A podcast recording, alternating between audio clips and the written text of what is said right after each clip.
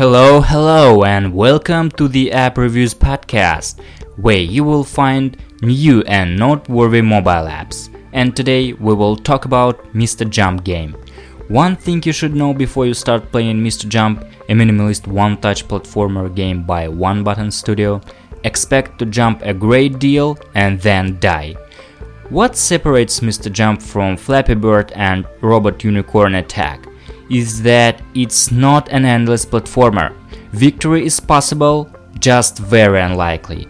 Each of the 12 levels features pits, pixel-wide platforms to land on, and other obstacles, and each level introduces a new game mechanic or obstacle to watch out for too. While levels will take you less than a minute to run through, without a save checkpoint system, you will likely find yourself trying to make the same jump hours later.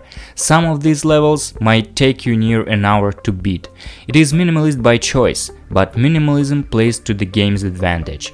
Your only goal is to get to the end of the level. Mr. Jump moves for you, and all you have control over is when and how high he jumps, determined by how firmly you tap on your iPhone screen.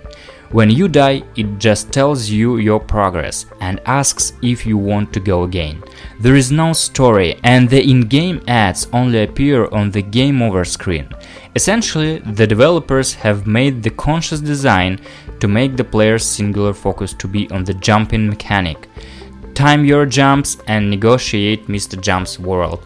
That's all there is to it. Flappy Birds fans and platformer lovers will enjoy Mr. Jump. This free game is already shooting up the App Store charts and with good reason. You can get quick access to this free awesome game by this short link justforward.co forward slash jump. justforward.co forward slash jump. Thank you very much for listening. Enjoy Mr. Jump and see you next time.